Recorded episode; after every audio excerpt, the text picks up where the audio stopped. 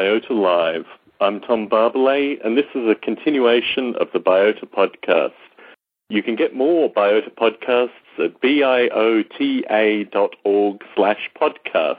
Now we have our first caller, so I'm going to pick up the first caller. Hello, first caller. Hello there. Are you calling in via landline or via Skype? We have Gerald de Jong calling in from the Netherlands. I'm calling in with Skype. Terrific, terrific. So, Gerald, just uh, just to bring you up to speed with the process, I have a few uh, news and notes to get on with, and then we'll get into the, the main discussion. Although you may have something to add to the news and notes as well. So, um, for folks listening to this in the podcast, every Friday night at 8 p.m. Uh, Pacific, 8 p.m. Pacific, we hold a live radio show called Biota Live, where we discuss topics in artificial life. And today as a first test, but possibly a monthly habit uh, for the first Saturday of the month. We hold a 10 a.m. Pacific call in to allow folks such as Gerald de Jong, whose Project Darwin at Home has been discussed in previous podcasts, to call in and participate. Now, next week's show at 8 p.m. Pacific on Friday is going to be with regards to books to the internet and the idea that folks such as myself and Gerald and other folks that have participated in these podcasts previously got their primary sources for artificial life information through books, probably more than a decade ago, and now the best way to get artificial life information, primarily because there aren't books published, or so many books published on artificial life currently, is through the internet. So we're going to discuss the change and transition from books to the internet and whether books will be in the future what they have been in the past in terms of artificial life developer inspiration.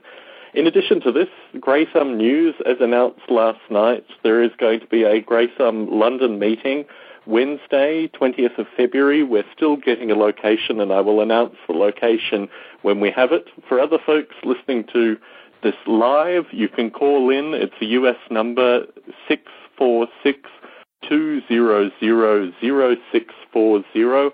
We're looking for all participants. I'm sorry, I forgot to open the chat window. The chat window is now opening. So if folks are eagerly waiting to participate in the chat, you can get to the chat through biota.org slash podcast. There's a link through to the Blog Talk Radio site where folks can join the chat and ask questions if they don't want to make a US call. Now, Gerald, you timed your call particularly well because I was also going to discuss briefly uh, Dick Gordon's book, which Bruce and I have been working on for, I guess, the past maybe six or seven weeks.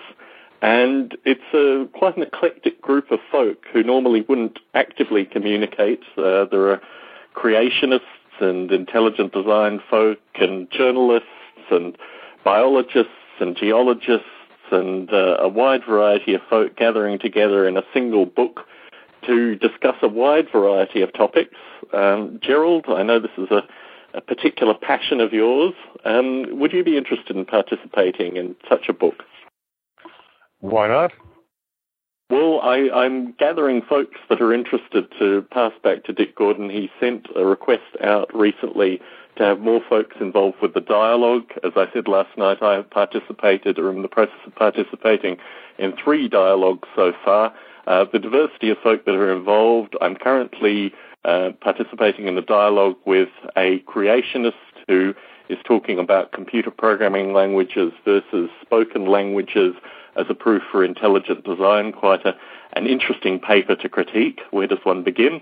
Um, I've also participated in dialogue with some astrobiologists who are extremely positive astrobiologists verging on panspermians, which um, filters into the Brig Klyce discussion in the previous, uh, I don't know, when did we interview Brig? Gerald, do you remember? Was it June last year? It was in that kind of time frame, maybe June even the year before.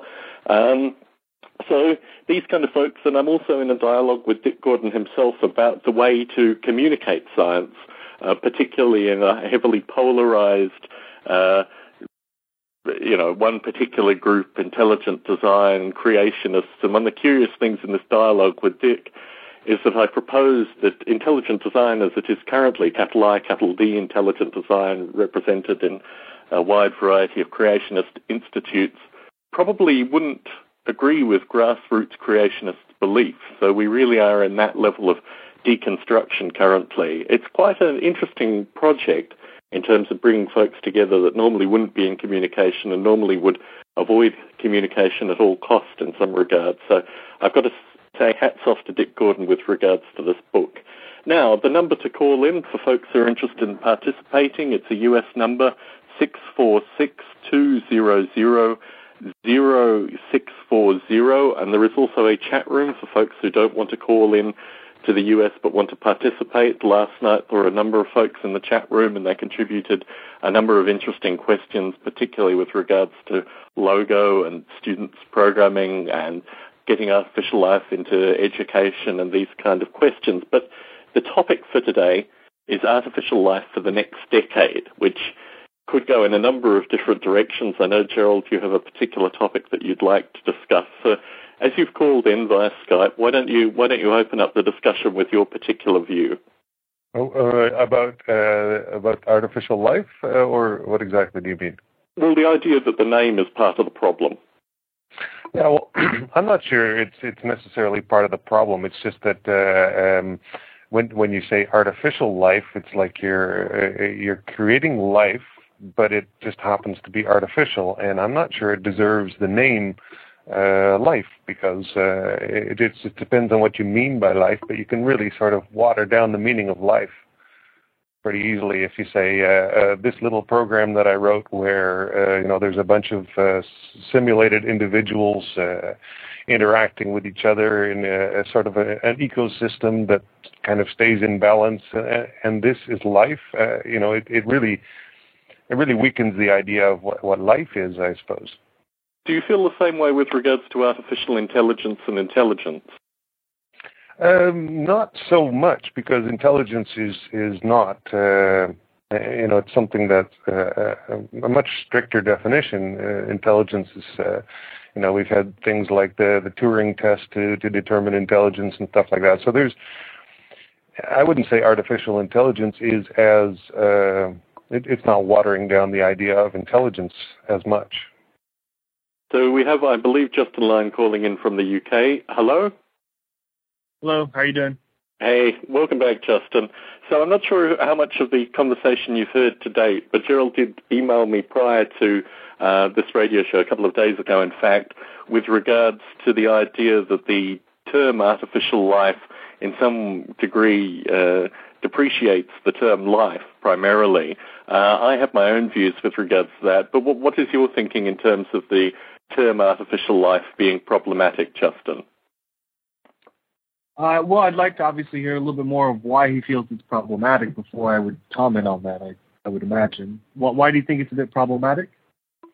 Okay, well, the I mean the whole idea is uh, is basically that uh, life is is something that is uh, you know quite quite special. It's not it's not something you find on every planet, and it's not something that uh, you know, it, it's quite bizarre that it all came about by uh, by the process of evolution through so much time, and and then you know, if someone um, gets on the computer and spends a couple of years or or months or whatever, um, you know, building some sort of synthetic ecosystem or some sort of uh, you know population of creatures that interact with each other, and then they say this is life. It just happens to be artificial.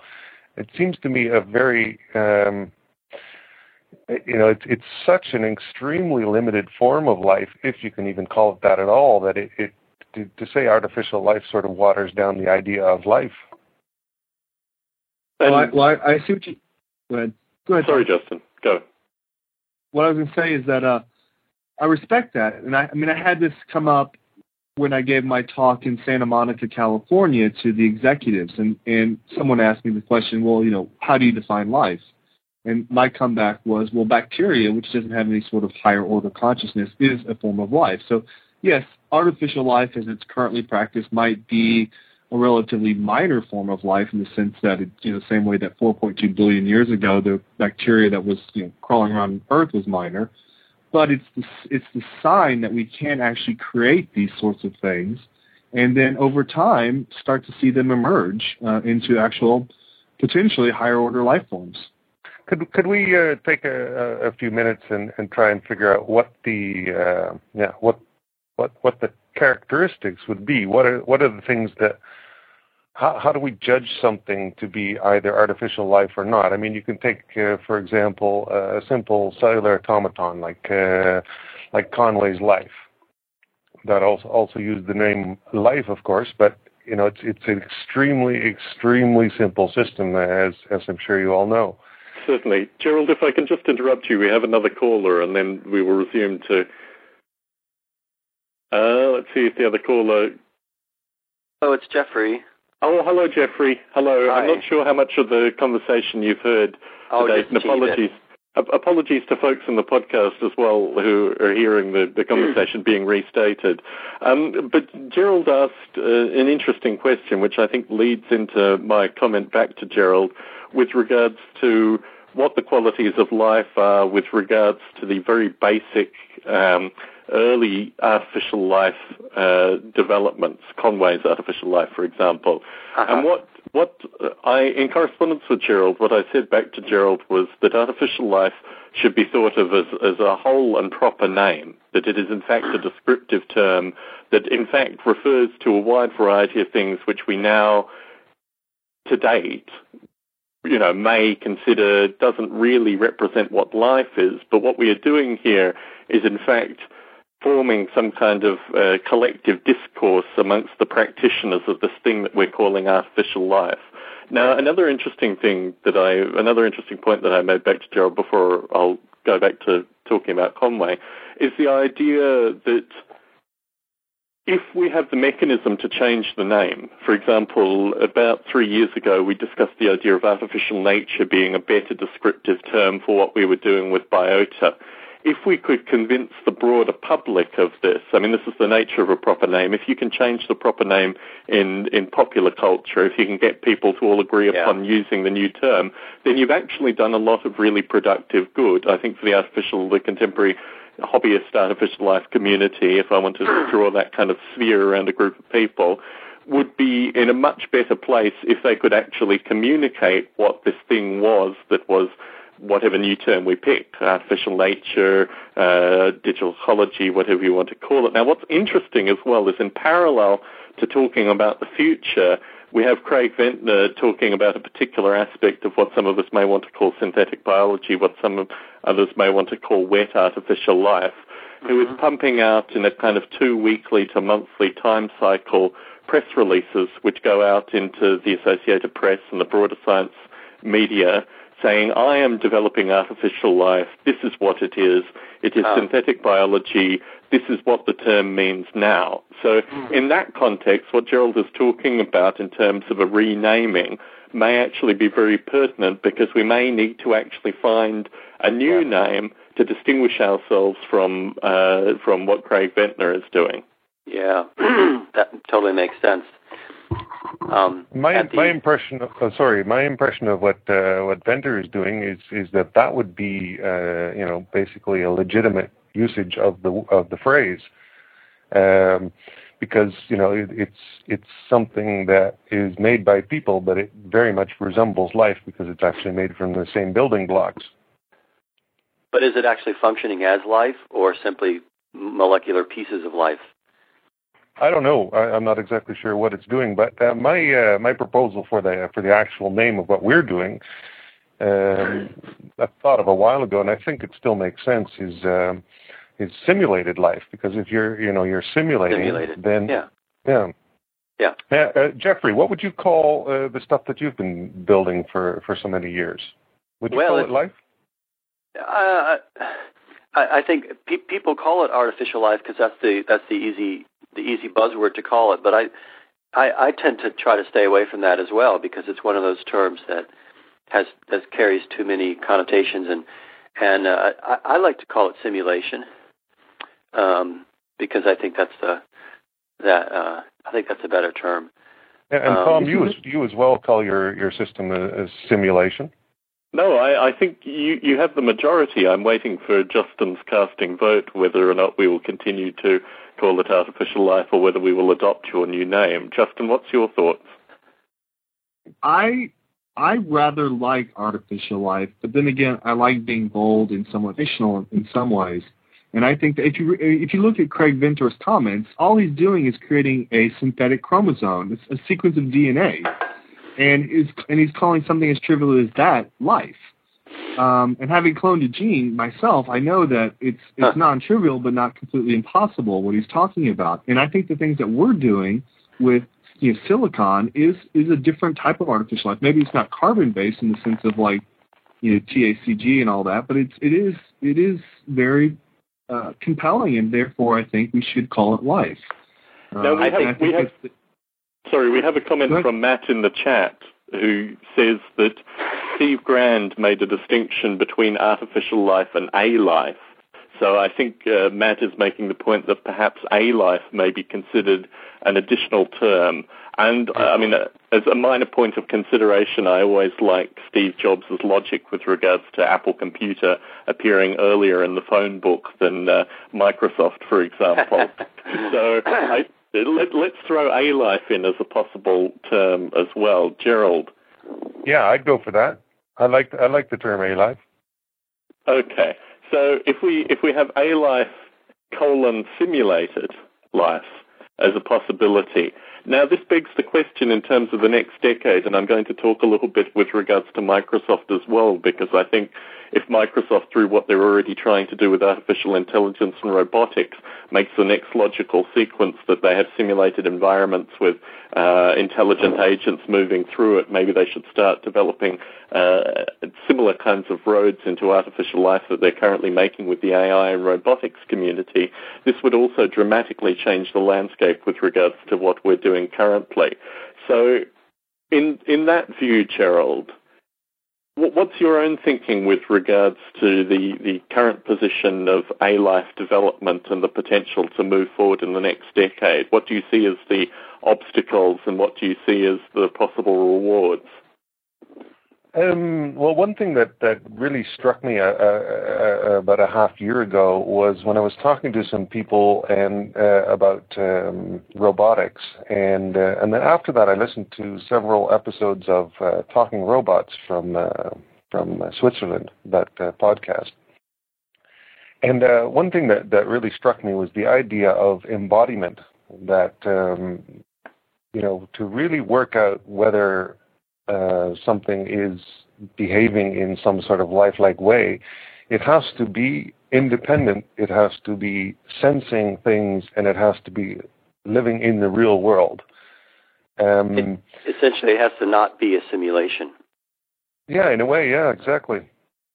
And uh, you know, you realize when the more you play around with um, you know virtual environments where you're simulating the physics and everything, if, if you if you busy yourself with simulating physics, you know how humble you have to be because uh, mm-hmm. it's just not it's just not fair. You know, you don't get to nearly do as much math as as the universe does when when it calculates the uh, the you know the quantum states of the uh, countless atoms around mm-hmm. you. So so it's you know it's it's to such an extreme degree fake.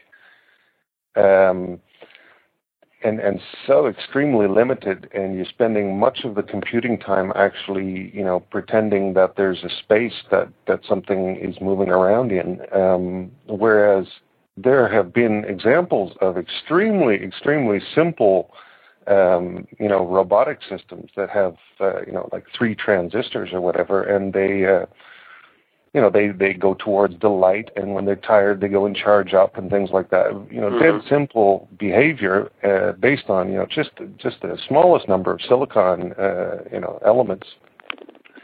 And and because of the embodiment, because of the simple fact that you know there are cameras and it's trying to, uh, or you know, light sensors and it's trying to to you know sense things and and and uh, move around and things like that. It's just it's a world of difference when you, when the universe that, that your creatures are operating in is real. Yes. Right. It's almost like a whole different category of artificial life.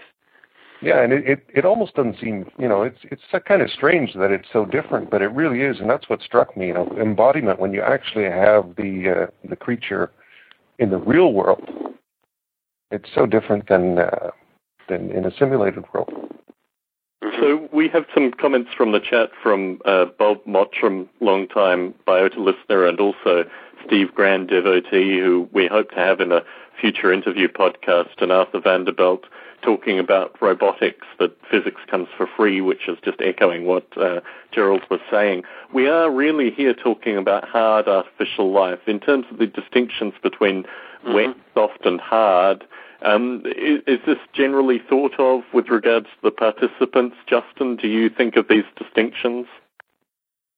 Uh, I agree absolutely in terms of the distinction between you know, the simulated environment that exists completely in cyberspace, so to speak, versus you know wet artificial life we're actually building things versus what Gerald I think it was Gerald that was talking about the idea of you know these three or four transistors connected together that kind of mimic life in the real world.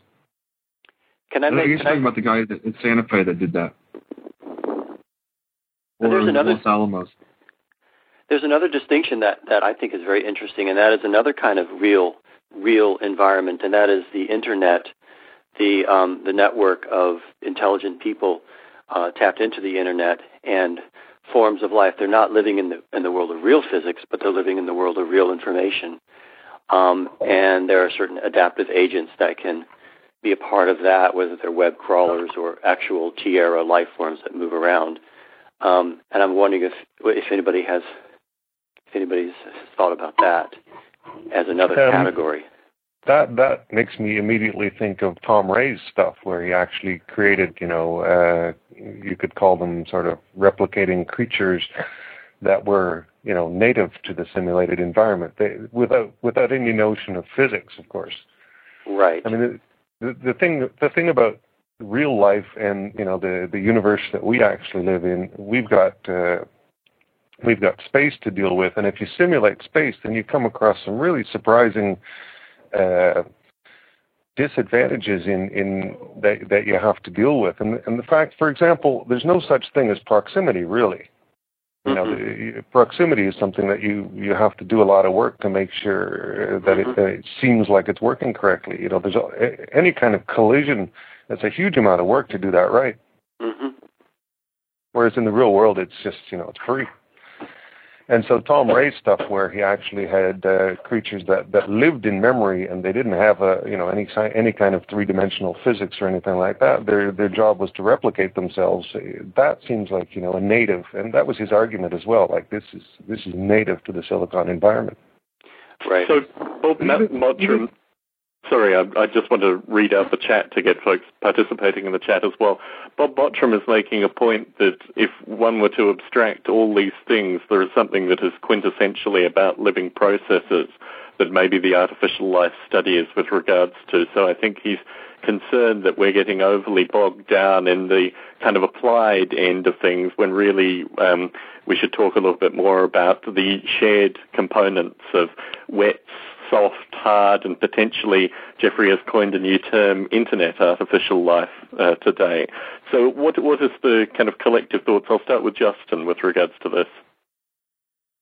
Well, okay. Well, with respect to, I, am not sure I quite follow all the logic here, but it, from my perspective, if you have an artificial life that exists in the computer, uh, in the form of a little ecosystem. So it's it's contained within a walled environment, if you will. And there's the whole issue around how do you get virtual creatures from one environment, one virtual ecosystem into another one.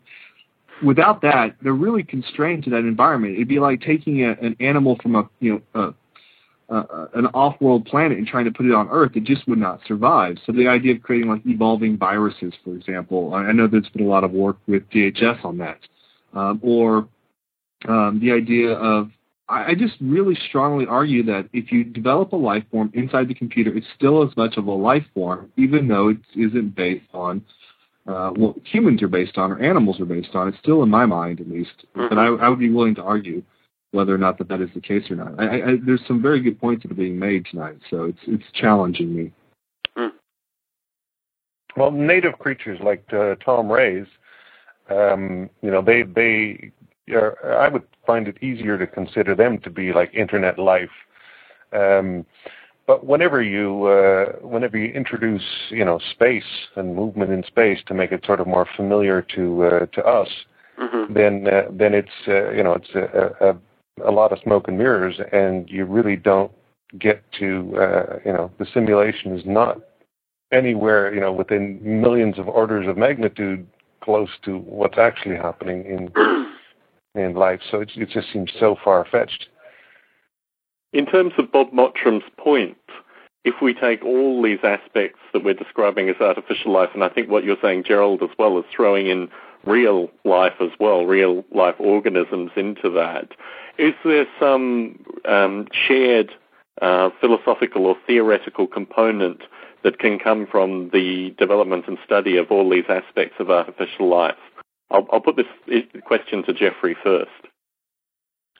Oh, I'm, I, I believe there is, and that's that's why all of these things tend to be called artificial life. There are certain um, shared uh, aspects of all of these things, um, and uh, perhaps it's the it's the functional aspect of artificial life which separates it, abstracts it from the biological, the carbon, water-based, um, and uh, sort of, sort of these abstract notions that we can talk about, perhaps that have that all of these things have in common. So, what are, what are exactly the common elements? I mean, the things that I think of is like, uh, you know, evolution processes, survival of the fittest is something that that's been sort of central to what I've been doing, but um, uh, that's not necessarily uh, the the only focus. You can also think in terms of um, sort of metabolism, you know, uh, or ecosystem or metabolism. Sure, we all pick our favorite. Uh, uh, we all pick our favorite piece of that adaptation, um, and sometimes it's about physics, sometimes it's about reproduction. Yeah, I think they're all all different aspects of it. sometimes it's about community and nurturing and raising young and these kind of things as well. Uh, and that certainly, if, if we're throwing our, um, you know, fists in the ring with regards to the various components, that's always been an interest of mine as well. And I think what's fascinating here is we're getting a, a smorgasbord of different ideas that can all be parts of artificial life or I guess in the, in the term simulated life, Gerald, you're really eliminating some of these things. I mean, wet artificial life, I don't think is necessarily mm. simulated life. No, and that would make the distinction. That wouldn't be simulated anymore. That would be artificial life. That would. But, be, but how about hard artificial life? Like uh, embodied robotics or something. Yes. Yeah, well, that's. Uh, I don't know. It's it's definitely a different category. I'm not sure uh, what it would best be called. In terms of rounding up this uh, discussion and looking at other issues, uh, Justin, do you want to make any additional points? I think I think I should just listen for a bit here and make sure I understand exactly because I'm struggling to understand. To me, I, uh, what I'm trying to say is that whether it's simulated, and I, I totally agree with the fact that there's orders of magnitude difference between the physics that we simulate in virtual systems versus what happens in the real world, and that's unambiguous and unarguable. But nevertheless, I think that from an experimental perspective or from the perspective of understanding how things are unfolding, we can actually create a life form that exists inside a computer chip, and that is has the elements of life the same way that a wet artificial life might have. What's your thinking on that, Jeffrey? Um, one thing I like to compare it to is artificial intelligence, only in the sense of how that term and how the concept has evolved for us. Uh, when when artificial intelligence was first introduced, it meant a certain thing. People thought of HAL computer and things of that. But now it's the term has has loosened up, and we can use it more freely. We refer to things as intelligent or not intelligent, and perhaps the same may happen with artificial life. The the, de- the very definition of life might become a little bit more um, loose and flexible. Um, that's my only comment. What's your thinking, Gerald?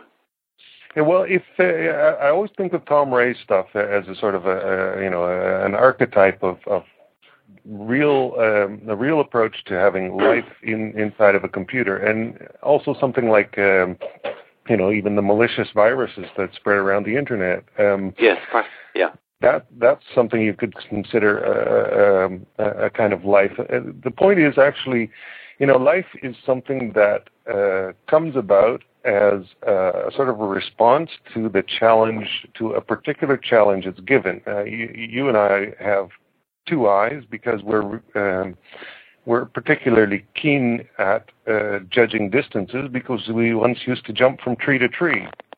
you know, we, we've developed the way we have because we've risen, or, you know, life has risen to a particular challenge given a particular environment.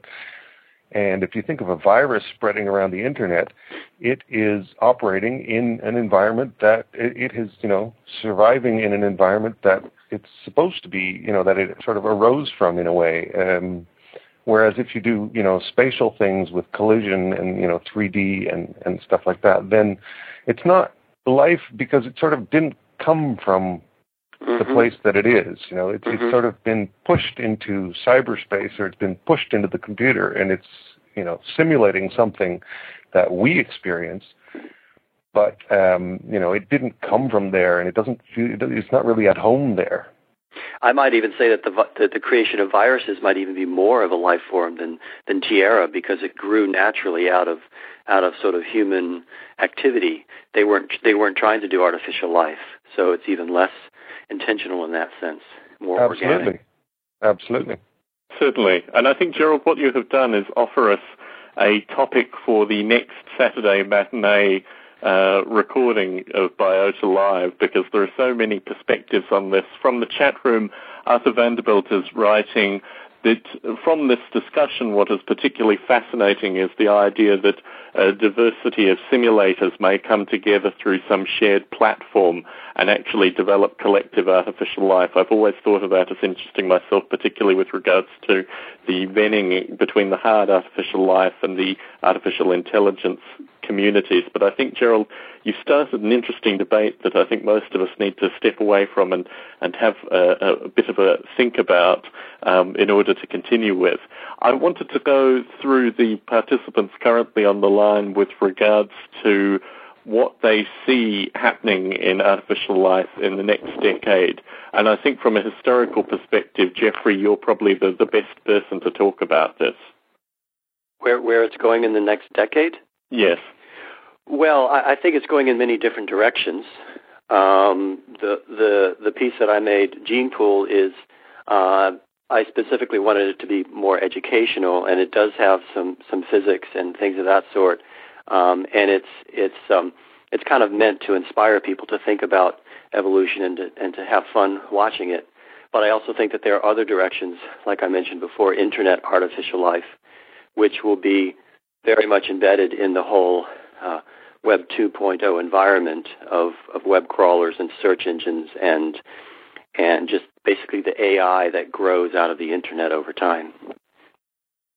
So this, in some regard, has both negative and positive connotations for for artificial life in the future if we start getting associated with uh, malware and things that are bringing down the internet and things of this nature. Although it may be it may be very productive financially for us as well. It could be quite lucrative to be artificial life specialists going into this kind of dark cyberpunk future in some regard. Justin, what's your thinking with regards to the next decade of artificial life development? I think that within the next 10 years, probably by 2012, we'll have the first beginnings of the virtual world in which core business processes for the Global 500 are managed by artificial life forms across the extended value chain. Hmm. So you don't think that that is already happening through the internet? You don't think the internet is What's already that? doing some component of that? Well, I think the internet is the enabling technology that allows us to turn data into information about what's going on in our global enterprises. But really, it's only with simulation science, the mapping of the physics of reality, that we start to have a semblance of understanding around the core business processes that drive our value chains across the, like in a supply chain, for example. And then, if you realize, if you look at the work at MIT or Santa Fe Institute, human beings do a crap job of managing complex adaptive systems. Consequently, the only mm-hmm. real benefit or advantage is to actually turn that over to non-humans, that is the machines, and allow them to actually manage the value chains for global 1,000 companies or global 500 companies. But, but you, you're currently saying that this isn't happening in a productive sense, but it may currently be happening in a way where they're not uh, to, to, the level of, I, I, don't want to say cognizance, but in, in a means where they can actually do things in a productive way. Are we, are we part of the way there currently? Well, I, I mean, the biggest challenge is really the interoperability between simulations. Right now, all the simulations are being developed either with integrated development environments or they're being created from scratch using whatever you know language you choose your own language that you like, and they're not able to interact. So, for example, if I've got a simulation, if I use an oil company as, as an example, I've got a simulation of the reservoir, a simulation of the processes at the well, the simulation of the movement of the hydrocarbons out to, say, a boat, the transportation of that uh, hydrocarbons to the refinery, all that sort of processes all the way out to the spot markets. Each simulation is in and of itself one self-contained environment, and they don't communicate amongst each other. What we've been working on is creating interoperability between those. Once we have the interoperability taken care of, then the artificial life form can come in and actually manage it across the value chain. Okay, we have a question from the chat from Bob Mottram. He's asking whether the artificial life would actually be making business decisions in that context. Uh, define a business decision? Well, it's one thing to maintain information, but it's another thing to make a choice that affects the livelihood of humans. it's one thing to do data mining I, and maintaining that. I'd like to add something here um, eh, because um, at the the company I used to work at, we were working on um, uh, multi-agent systems and many agent systems. So try to imagine a, try to imagine a, a logistics system where um, where every package in the system and every uh, vehicle and perhaps driver and uh, whatever else is an agent in the system, mm-hmm. and they're all they've all been programmed in a in a fairly ant-like way, so sort of dumb. They're not particularly intelligent in themselves. Mm-hmm. But um, what they do is they make deals with each other, and mm-hmm. you sort of let them make deals with each other. You, you know, you you configure them up, and then you you set them off to do what they have to do. So they make decisions uh, on the fly. This this allows for some really um, uh, you know, complex adaptive systems. For example, if some packages are traveling from one city to another because they've made a deal with the, the, the vehicle to carry them, and then the vehicle is broken, what happens then is that uh, the the packages discover that the um, that that the, the vehicle they're in is no longer traveling, and they um, they go and make deals with other vehicles to to travel. Also, things like, for example, the um, a, a, vehicle might accept uh, a package and, and make a deal with it to travel somewhere, and then uh, later on get a more lucrative deal for something else. In which case, it has to uh, turn back the, uh, you know, it has to break its contract. Um, and breaking a contract costs money. So now this package is uh, exceptionally rich and able to uh, arrange for itself some, some very trust, uh, fast transport to, to meet its goal after all. So these are these small scale decisions can certainly be made by uh, you know sort of less intelligent algorithms than you might think. Certainly, and from the chat from Arthur Vanderbilt, and this comes to the important ethical considerations with regards to all of this. Arthur asks with regards to future physicians using biosimulations in medicine and similarly with regards to um, actual uh, large-scale financial transactions and things of this nature. But the um, one that is always used in ethics is uh, artificial life robots or artificial life entities, be they AI or artificial life explicitly, that are used by the military in order to uh, subdue or kill humans. Mm-hmm. Uh, and um, I think the concern with regards to all of these things had by a broader uh, and perhaps less uh, educated in the specifics of, of what we're discussing community, the general public, for example, is that when you start to talk about human life being mediated by artificial life, either through healthcare or through the military, and when you talk about your personal finances being mediated by an artificial life, these are things that draw immediate ethical concern from the general public. Justin, what's your thinking with regards to this? Well, there was an earlier question which I didn't really answer, which is yes, absolutely, the artificial life forms will make business decisions. Second, um, and they have to because humans do such a crap job of it. Second, the idea of having artificial life forms inter- uh, mediate uh, with respect to, I think you mentioned healthcare and military, what's happening in the military space, they're already Project Albert with the Marines and with um, some of the other projects that are ongoing with the Joint Advanced Warfighting Program, they're looking at the use of artificial life for a whole host of different management decisions or, or, or combat decisions. And in healthcare, I'm working on a project where we've already uh, right now it's about 64,000 patient records, and we're expanding it to several uh, several million uh, across different geographic regions, looking at having the artificial life engine actually identify patterns that drive down healthcare costs while simultaneously improving the quality of care. Uh, is, it, is, it being, is it being sorry? Is it being called artificial life? Absolutely, yeah. I just gave a big talk on it. It's the it's the use of artificial life, an artificial life form which is smarter than humans in some ways. It's very very dumb in many ways, but it's much smarter in other ways in terms of pattern recognition and stuff like that. Uh, with respect to, to exploring the treatment space. And all of these are proof of concept projects, very small projects, quarter million pound projects, but they're not they're not huge projects, but they they're they're kind of paving the way for where we might go with these technologies, and it's getting the attention of the right people. Uh, and then it's just a matter of kind of communicating it to other economic buyers and continuing to promulgate these ideas and expand them. Certainly, but I really all... sorry. Continue, Justin. Uh, but I but I really do believe if you if you ever studied, uh, there's a guy named Jay Forrester at MIT who developed something called system dynamics, and they were asking him. He he always commented he's this most brittle, kind of arrogant prick you'll ever meet. Uh, he's a very tough professor, but he's also brilliant. And what he says, they were asking him is, why do people not listen to the advice that you give them uh, that comes out of your computer simulations? And he said, well, it's because they didn't grow up with computers, and as soon as they die, these things will be taken up. And that's exactly what I think is going to happen. Is that the people like myself who've grown up with this, I'm 35 who've grown up with computer. From my perspective, I know that humans are are terrible at complex adaptive systems management. So consequently, I would much rather have computers take care of it. It would, you know, it certainly reduce things like you know demand amplification or the bullwhip effects in supply chains.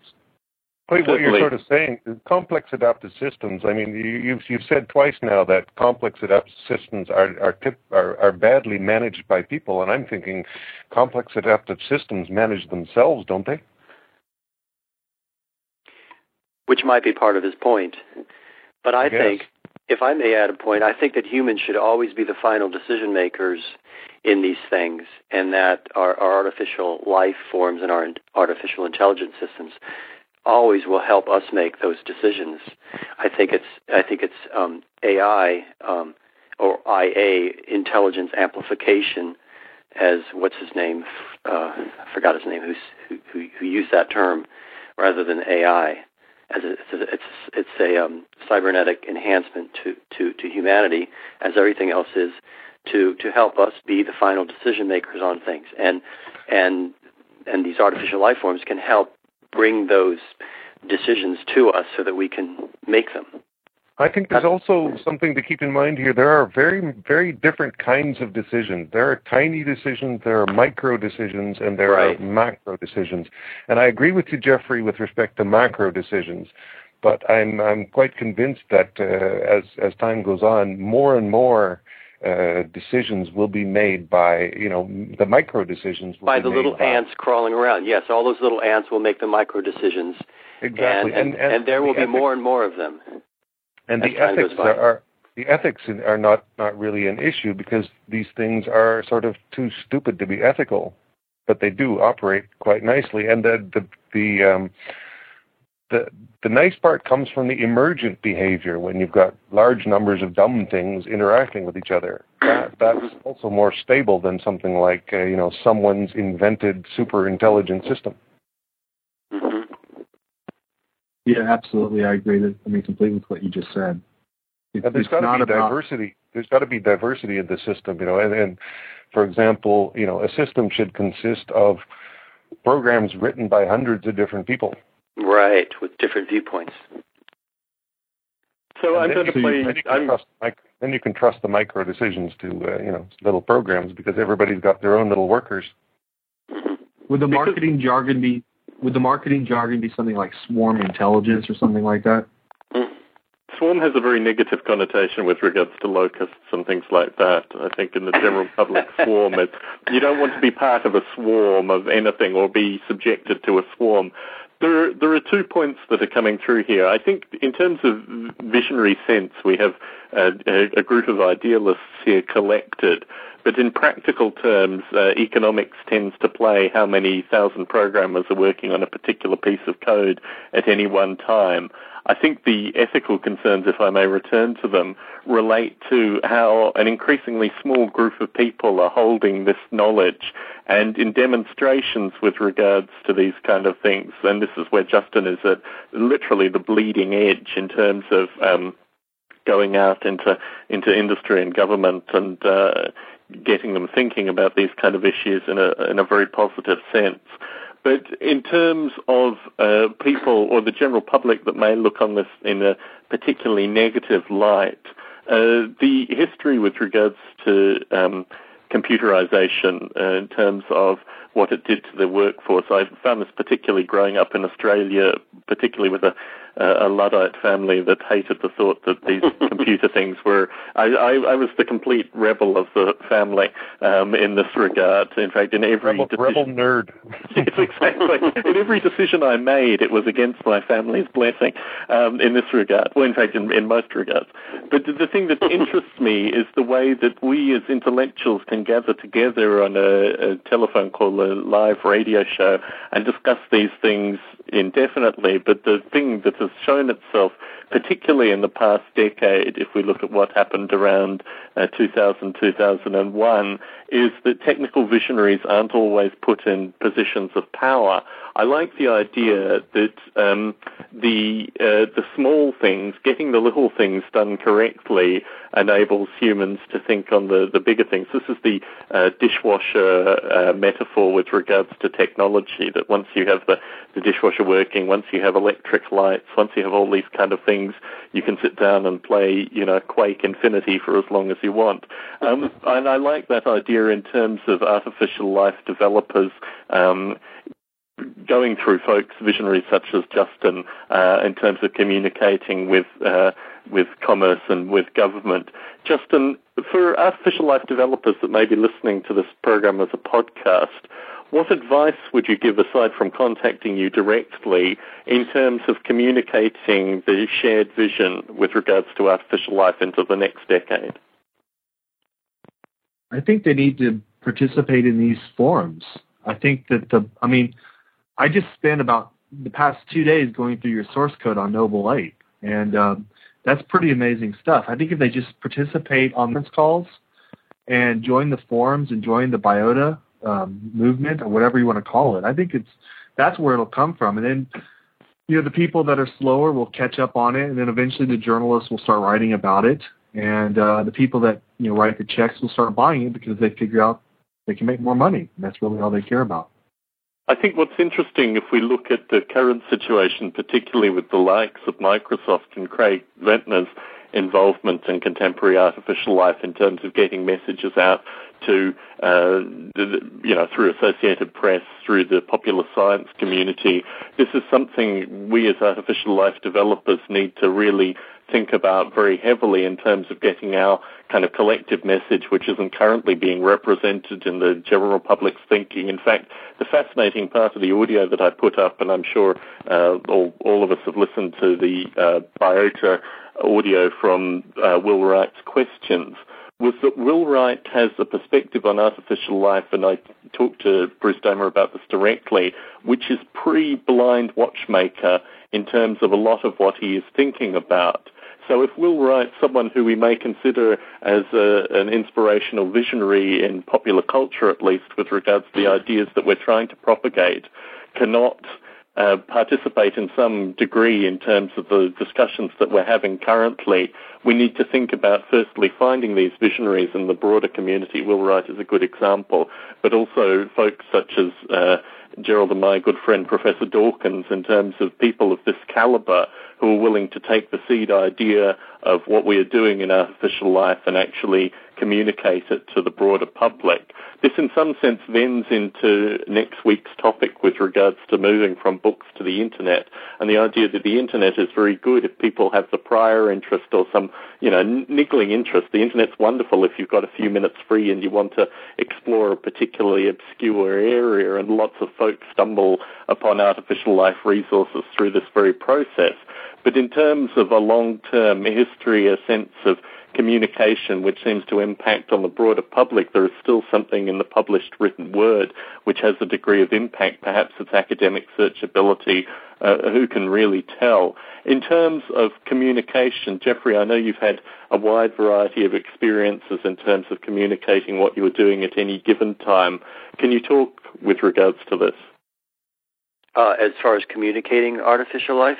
Well, you've you've had an experience both through uh, commercial companies, through academic publication, and also as an independent developer in terms of communicating your ideas. And certainly, your ideas have have filtered through popular consciousness through things like the PlayStation 3 game Flow and these kind of things, which are, are quintessentially uh, Ventrella in their uh, in their forms. What is your thinking with regards to how we actively communicate our our collective visions out to the broader public? Well, I think that the game community and people who put their mind in the space of games uh, have a have a certain um, uh, uh, ability to to move on to artificial life forms because games already have agentry. They have aut- autonomous pieces of code that you interact with, and that helps lead lead you to uh, higher concepts.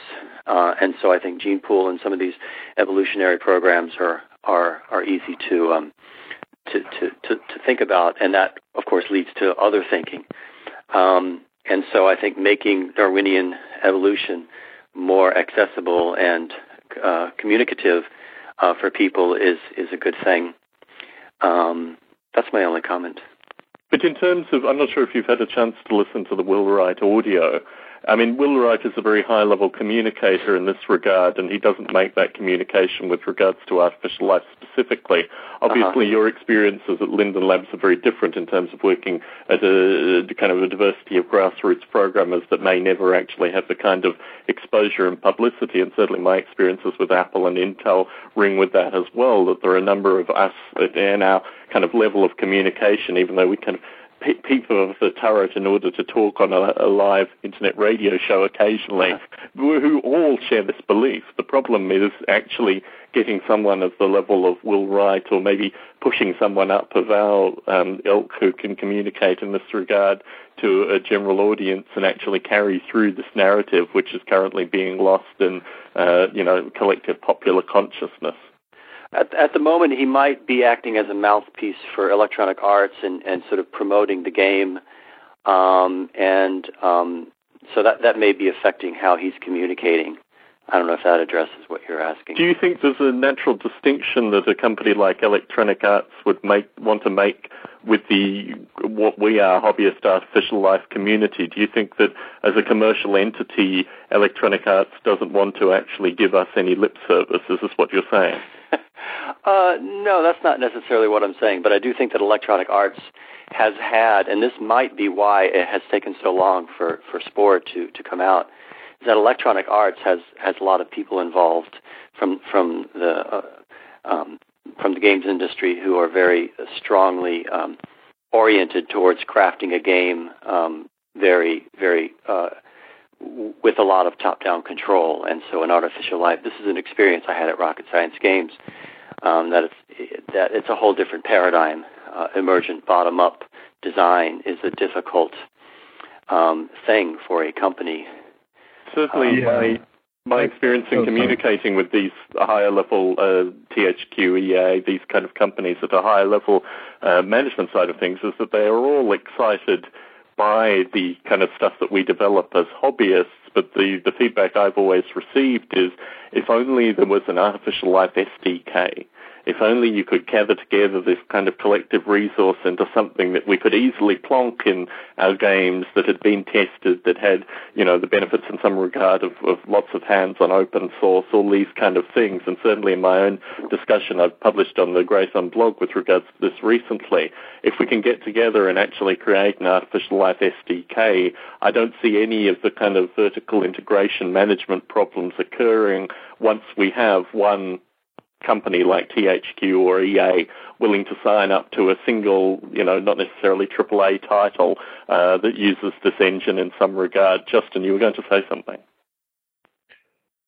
Well, what I was going to say is that I do agree. I think was it Jeffrey that said that about the idea of a top-down design. Right. Yeah. Yeah, I, I do agree that you know I listened to Will Wright's comments, and it, it smacks me very much of the whole intelligent design versus evolution by natural selection debate, where Spore is nothing more than intelligent design codified into a, a game, hmm. whereas true artificial life is about creating evolution by natural selection, which might take you know days and days of very boring, you know, from a gaming perspective, activity. Right. So I made uh, I made the point last night, and I'm not sure if we've had the opportunity to hear last night's recording. But if you have a thousand monkeys at a thousand typewriters, not in any way to, to deprecate um, community online game players, you will get random noise. And if you have a thousand participants creating creatures and then putting them all in a shared environment, the human becomes the, in some regard, the natural selection pressure, although the environment itself, in terms of how they're battling or what have you, is also part of that pressure. So the idea of intelligent design, as I understand it now, particularly working through uh, Dick Gordon's book, capital I, capital D, Intelligent Design, is that there is a single designer. It's not a situation where uh, yeah. Jesus, Buddha, Muhammad, you know, Will Wright, Richard Dawkins, Steve Jobs get together and do the designing individually. It's with regards to a single intelligent designer. And I would I love think, to hear. I would love to hear Dawkins' comments on what you just said. yeah, that's. Uh, you you may notice that there's a history through these recordings of me putting little jabs out in order to get the good professor's participation. Yeah, it, it's right. a continuous narrative, so it's subtle in some cases and not so subtle in others.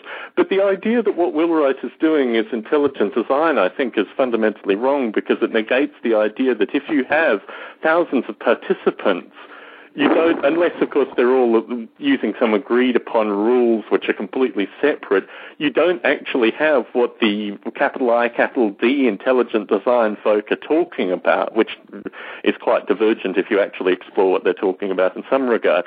But what you have with Spore, if you rewrite perhaps or look at the idea of the micro rules of selection and how this works in kind of broader communities, is in fact something which is probably in some road between capital I, capital D intelligent design and, and pure uh, evolution, probably closer to the evolutionary end just through the number of participants. So I don't want it to be thought of as a truism that when you have an individual that is designing a creature that then puts it back into an environment, you have intelligent designers, capital I, capital D intelligent designers talking about.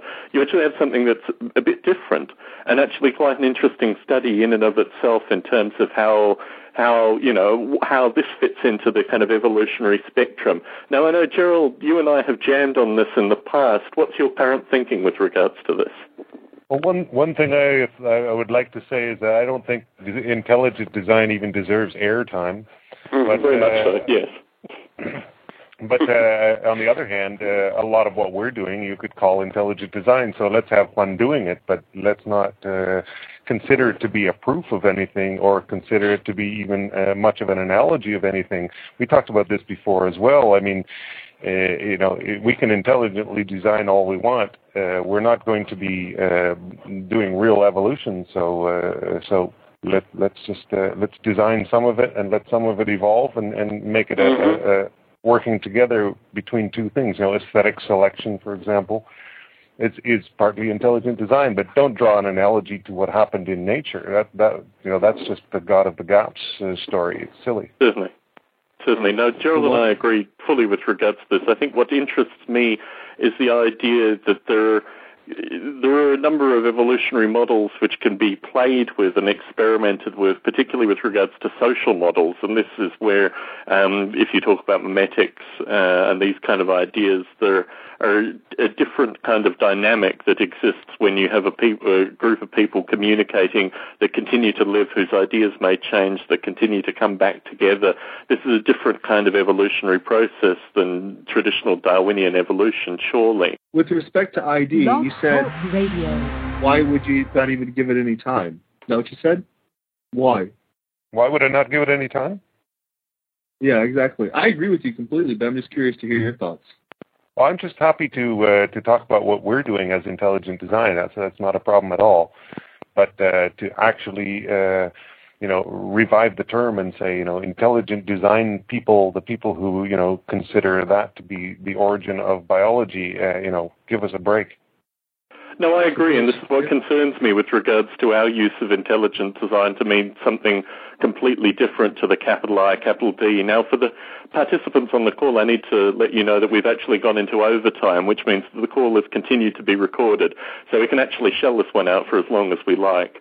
But if you have any reason which you have to go, I mean, please let me know as well. But we're now still recording, I think probably for another hour, uh, but we are actually over time technically. Tom, I'll be I'll be going now. So thank you okay. very much. Well, thank you very much for your participation, Jeffrey. Thank you. Bye bye. See you. So, for the remaining participants, um, we probably uh, opened a hornet's nest too, too close to the conclusion of the natural radio show. I'm willing to continue um, if, if you two are in some regard, but we have kind of left the uh, productive format uh, as well. Um, I think there are a number of interesting points with regards to uh, what we've raised. Gerald, do you want to conclude your uh, your thoughts with regards to this show with the view that we'll do another one in a month's time? Well, one thing that uh, that uh, we should talk a little bit more at some time with with, with Bruce about is the idea of introducing um, more virt- uh, um, artificial life or a life, whatever uh, uh, things into virtual worlds because virtual worlds are, are sort of relatively, you know, static right now, and and that's probably something that's going to happen in the coming decade. There's going to be more and more, you know, when you go into a virtual world, there's going to be more and more sort of stuff happening around you, and hopefully on on the basis of evolution. Uh, the stuff I'm working on right now, I'm trying to apply evolution to uh, to architecture, specifically focusing on tensegrity. And what I found out that I'm doing is basically I'm trying to grow plants. You know, so this is a, this is another form of you could call it artificial life, I suppose, or a life. You could be growing buildings in the near future as well. That's the whole plan, actually. Yeah. I thought what Gerald was saying was absolutely phenomenally interesting, and I'd really like to hear more of what he has to say, if he has time. Well, go for it. What do you want to know? What do you want me to say? Well, I mean, I, well, I'd like to know a little bit more about your thoughts around, you know, artificial life and the implications for things like intelligent design with the capital I, the capital D. Yeah, well, see, uh, that, that's one thing uh, I, I would really want to stick to. Uh, you know, we can whatever we're doing in in this artificial domain. Um, I don't see it having. I don't see it having the slightest impact on uh, our interpretation of what happened in the context of biology. I mean, uh, the fact that we are constructing, you know, ecosystems or metabolisms or evolutionary systems, uh, we are intelligently designing things. Uh, that's a, that's a given, you know. And everybody who who um, looks to looks to, for example, my evolution stuff as a proof that evolution happened in biology is is you know barking up the wrong tree. The, the analogy is just simply not strong enough. So, so perhaps uh, we've perhaps we've come full circle, Gerald, because I know you've used intelligent design in jest um, in some of your previous work. Perhaps we've come full circle on the term intelligent design for what we're doing because it's being used and misrepresented by others. Perhaps we need a different term instead of intelligent design that we use to describe what we're what we're talking about here. I'm, um, I'm actually I'm actually in favor of co-opting the term. Ah, so a kind of guerrilla movement, which we could be doing with artificial life as well. Exactly. Ah, we've come full circle. So, in doing this, Justin, do you have any do you have any final thoughts for the recording? Well, I no, I just I I think it would be a very good conversation to continue. I think there's rich material here that yet, is yet to be mined, and I would enjoy very much talking about this in more detail next, you know, even now or later. Yeah, I, I think for the benefit of the recording public, or the people listening to this in podcast form, their ability to participate is also critical as well. So this is one reason why I want to conclude this prematurely, is just to give others the opportunity to participate at some future time. So I'd like to, um, well, firstly, I'd like to plug Gerald's Darwin at Home project. Gerald, you're moving into architecture now. You're going to be pumping out new podcasts in February. Would you like to talk a little bit about that? Well, I spent my first day last uh, this past Friday uh, at my friend's office, which is uh, a lovely, uh, lovely architect's office overlooking the Maas River in Rotterdam, and it was wonderfully inspiring to be there to see them do their work, and um, also to have discussions with them at, at lunch. And they were they were absolutely uh, you know fascinated by the story of evolution, which you know they obviously don't have much contact with yet, uh, but I'm going to introduce that for sure. I'm, I'm probably going to get some more attention in the architectural community eventually. And um, at the same time, I was uh, I spent my first day working for the full day on, on on the software, and I made some discoveries basically by running into brick walls and discovering what I couldn't do. So uh, it's progressing well, and uh, I'm really looking forward to seeing how far this can go in in the architectural uh, context. Fascinating, fascinating. And for folks in that realm who would like to make similar offers to artificial life developers, I think there is a, a long queue behind Gerald that would be interested in doing the same. It's actually funny if we can just continue this a little bit talking about brick walls. I did a recent release of the Noble Ape simulation, and it's at this point where either you're doing something productive like doing a release or planning for a release that you actually find these brick walls more than the kind of general day-to-day tinkering, which I find particularly interesting personally. Now, Justin, February is going to be a, a busy month for you with regards to Grey. Do you want to talk about some other stuff you're doing, or do you want to talk about Grey specifically? Either way, uh, Grey Thumb is coming up uh, the 20th of this month of February. We'll be having it here in central London. I look forward to seeing lots of people there. And then in terms of other things that I'm working on, it's primarily uh, client work. Right, right. Happy to go into if you want to hear about it. Um, well, if there's anything of particular interest to a kind of general audience you want to discuss, feel free. Uh, I think one of the interesting things, there's two things I'm working on. One is a very large gas company which is struggling with uh, the complexity of their uh, machines coupled with human systems. We're actually modeling out the physics of that entire virtual system. Uh, it exists in the real world, but we're modeling it in a simulation uh, in the hopes of actually improving it. And for the military, there's a tremendous amount of work interested around less to do with artificial life and more to do with you know creating uh, realistic simulations at a at a ray tracing level. Uh, so those are the two things I'm working on right now in the UK and the US. I think I, I, I tend to think that artificial life is at the point now where people like Gerald and Jeffrey and and yourself, Tom, are kind of really at the forefront of uh, an emerging medium that people are finally beginning to understand. What I mean by people, I mean the economic buyers who have budgets. And so it's a it's a really good time to be you know dramatically helping our society improve itself. So the next decade is looking very rosy for artificial life development. I believe so personally, just based on the conversations that I've been having as I travel around the world. It's been people are from it. I still, this is why I was so intrigued by Gerald's comments, is that I still run into occasionally fundamental philosophical, one might even say religious issues.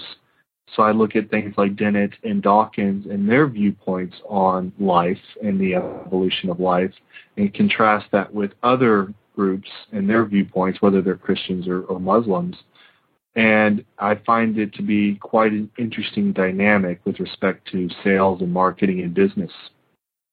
Certainly, certainly. So a number of topics raised, a number of future Biota Lives to cover. We may even uh, have a, another one on, Saturday because I think uh, Gerald's participation is particularly good out of the usual monthly cycle. Um, so I'd like to thank you both and also Jeffrey Ventrella for participating. This has been Biota Live, normally recorded 8 p.m. Pacific on a Friday night, but specially today for European and East Coast listeners such as Gerald. Thank you both very much.